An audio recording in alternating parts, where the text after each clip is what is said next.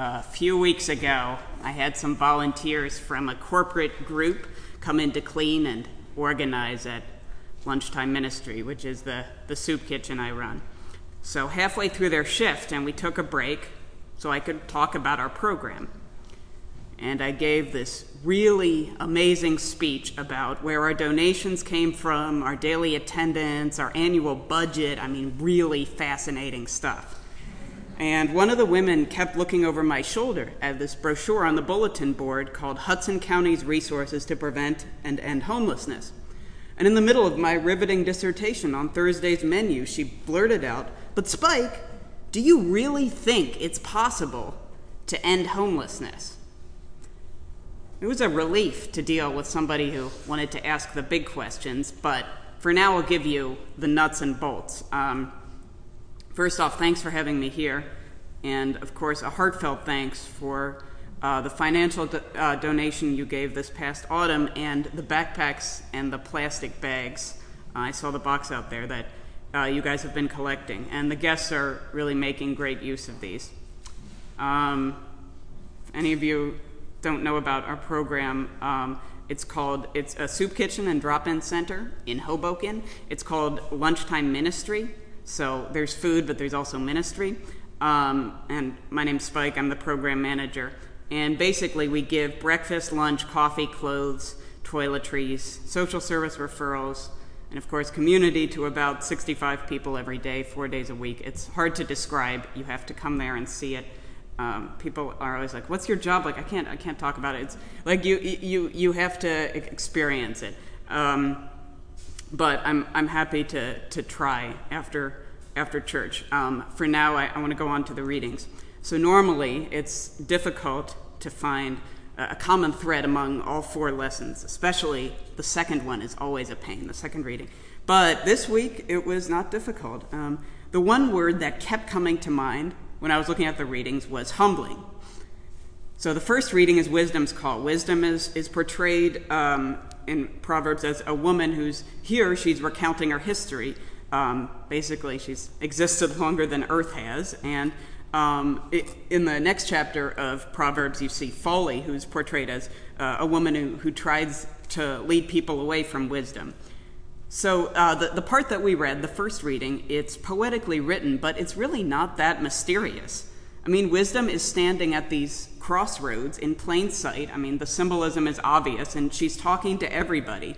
She has no illusions about her place in the world. She has no illusions what the right thing is to do. And what do you think? Do you think wisdom is easy to understand? So let's move on to the psalm. Uh, the psalm talks some more about creation, uh, how majestic God is compared to humans. Um, it has a similar message to the first reading in terms of how incredible creation is and um, basically how small we are. And it's, it's really not that difficult to understand. Um, how many of you live uh, in the, the country? Not the suburbs, the country. Have you ever? Okay. Um, you know, uh, you ever been there when it gets dark and just dark at night, and the closest thing you might be able to see the next hill, but otherwise it's just dark, and the stars around you are this great big dome. No matter where you are, you're alone. There are no lights, from buildings or cars or phones. It's just you, and you're surrounded by land and sky. That's humbling. That's what this uh, psalm makes me think about. Right? So, the second reading, on the other hand, talks about boasting, but we're only boasting because of our hope in God. You know, when I was a kid, this was one of my favorite uh, passages of the Bible. That the, the rhythm is so cool. You know, suffering produces endurance, endurance produces character, character produces hope. It seems so complete. I mean, no matter where you started, you'd end up in a good place. But it, you know, it's difficult now that, that I'm an adult because you know my job is working with the homeless, and you you see people decline to the point where some people die. You see, suffering doesn't always build character. Uh, suffering can make you self-absorbed. It can numb you to the problems of others. It can catapult you into your own world to the point where nobody can understand you. And you know, one of my volunteers pointed out last week um, even on the, the best days at work, when everyone's having a good time and enjoying each other's company, we have to remember that this whole ministry should not exist. If people's families cared for them, if it cost less to stay healthy, if the mentally ill were more accepted, if affordable housing weren't so hard to find, there wouldn't be a need for soup kitchens. The mere possibility of hope in today's world, in Paul's world, in Jesus' world, is a humbling one. So, finally, the gospel, which is the most difficult, I think, of all the texts. I mean, it's John. Go figure.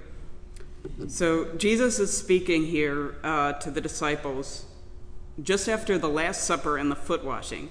Now, John's gospel is really interesting. It's, it's probably the most, the most humbling gospel, no matter how you look at it. Um, because Jesus is saying, he's always, the whole time he's just saying all these like loopy things and writing stuff in the sand and you don't know what it is and all that stuff. But also the crucifixion, it's portrayed differently from in the other gospels. It's not portrayed as this tragic death, but he keeps using the word uh, the hour of, of the hour when he was going to be glorified. Um, Jesus is going to be lifted up or glorified, not killed. Um, Jesus is portrayed of in, being in control of his fate, and he's always comforting those around him because they're much more upset about it than he is. Jesus, who's about to die, is, is humbling the people around him. So, in this reading, he's um, a few minutes ago, he's predicted Judas' betrayal, Peter's denial. He's given the disciples the new commandment to love one another. He's told them he's the way, the truth, the life, and the vine. He's promised them that the Holy Spirit is going to be sent to them. And he's warned them that, you know, the world's going to hate them. And then all of a sudden he says, Oh, well, I have a lot more to say, but you guys can't handle it. Um, it's kind of weird, isn't it? I mean, imagine being in their shoes. Um, would you feel condescended to? Would you feel humbled? Would you feel frustrated? Um, what do you think now? It's 2019. Has the Holy Spirit come and cleared everything up? Is life any easier now than it was when Jesus and his disciples were alive? Of course not. Uh, life is more comfortable. You know, we always keep trying to make life more comfortable. Um, but I think life is also more complicated than, than it was a few centuries ago. And I definitely think we're no happier. When that, uh, the corporate volunteer asked me if I really thought it was possible to end homelessness. I told her no. Because maybe we shouldn't have a need for a, a soup kitchen, but at the same time, I think there, there are always going to be people who want to be homeless. Lots of them uh, come to lunchtime ministry. And, you know, we serve everybody. We serve a lot of people that are working, that are trying to get their lives together. Uh, we have people hanging onto their SROs by the skin of their teeth, so they come to us for a meal. And we have people who are going to live and die on the streets. And a lot of them are substance abusers, some of them are domestically abused, some of them are mentally ill, and others who'd rather freeze on a bench than be held captive by four walls. And you, you know what, though? We don't, we don't care about that. Um, we don't have a curriculum. Uh, at lunchtime ministry. And no matter what your place in life is, no matter if everybody else has turned you away, we're always there. And even if you mess up so badly that you do have to take a break from our space, it's always just a break. You will be welcome back. And the greatest example of forgiveness at lunchtime ministry comes from the guests. Um, there are days when, when you know, when I mess up and I say something out of out of line, and you know, the next day, I want to apologize or kind of like joke about it or, or talk about it, like reference it, and, to see if to see how people are feeling, you know. But no one even remembers what happened the day before. No one cares. People have moved on because every day there is a chance to make something new, and that's that goes with surviving on the streets. No friendship is beyond repair. Um, you have to put up with the people around you. Um, you know, um, my job is really hard, and you know, there anybody who's worked a job like that will tell you. Some days you go home and all you can think about is how you're going to handle this loose cannon tomorrow, or if you should have confronted the guy. You know he was drinking. Should you have said something?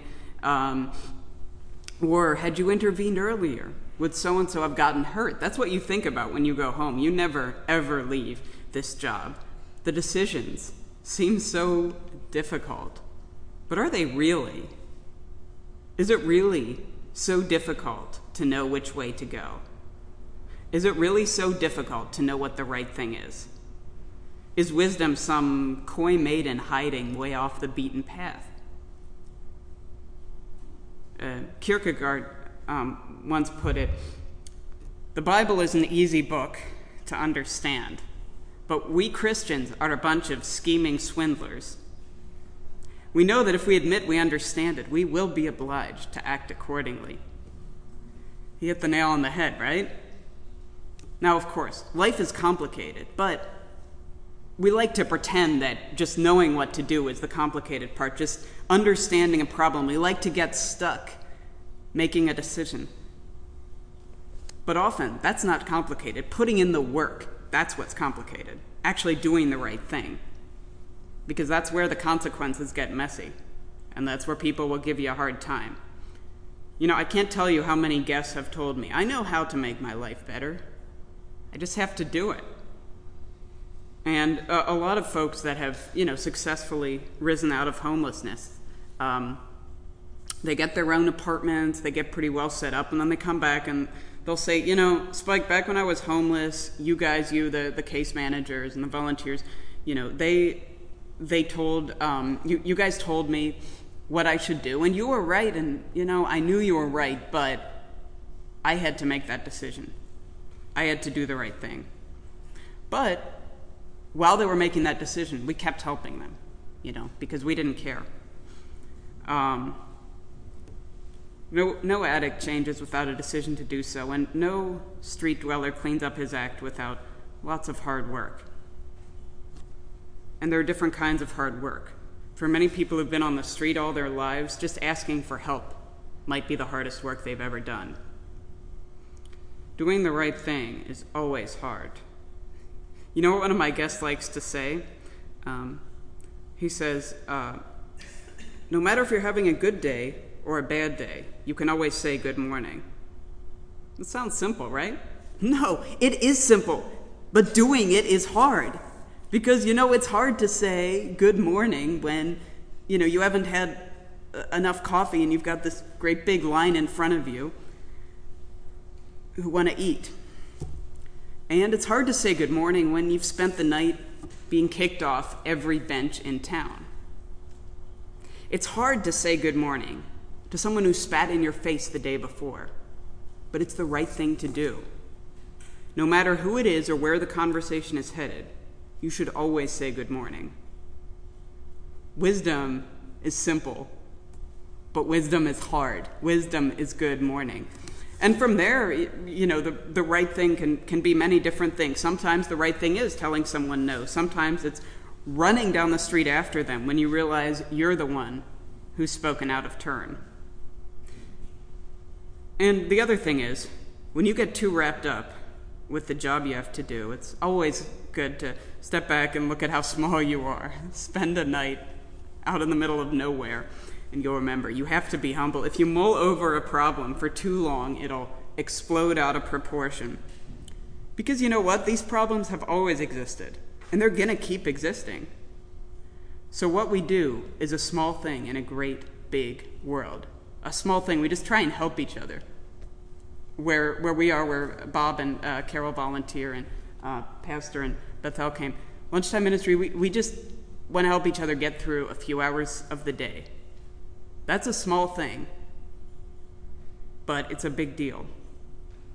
A small thing in a great big world, a world where the sky is huge and there's tons of suffering. And as Jesus told his disciples, there are limits to our knowledge.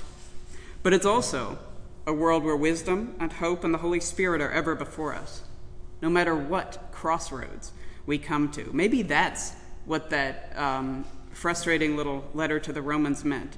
Maybe that's what Paul meant. Suffering is boundless, but so are the opportunities to help each other. Suffering is boundless, so is hope. In other words, homelessness is not going to end anytime soon. but the ways we can help each other will never end. Amen.